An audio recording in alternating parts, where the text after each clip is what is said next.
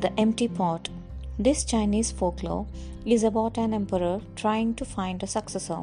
So he holds a contest in which whoever produces the most beautiful flower from the provided seeds wins. A young gardener is among the contestants, and though he tries his best, he can't get the seed to grow. In the end, he takes his empty pot and displays it among other beautiful flowers. It turns out that the seeds had been cooked so that they would not sprout. He is chosen to be the successor as he is the only honest contestant. Moral of the story is honesty is important even when the results are disappointing.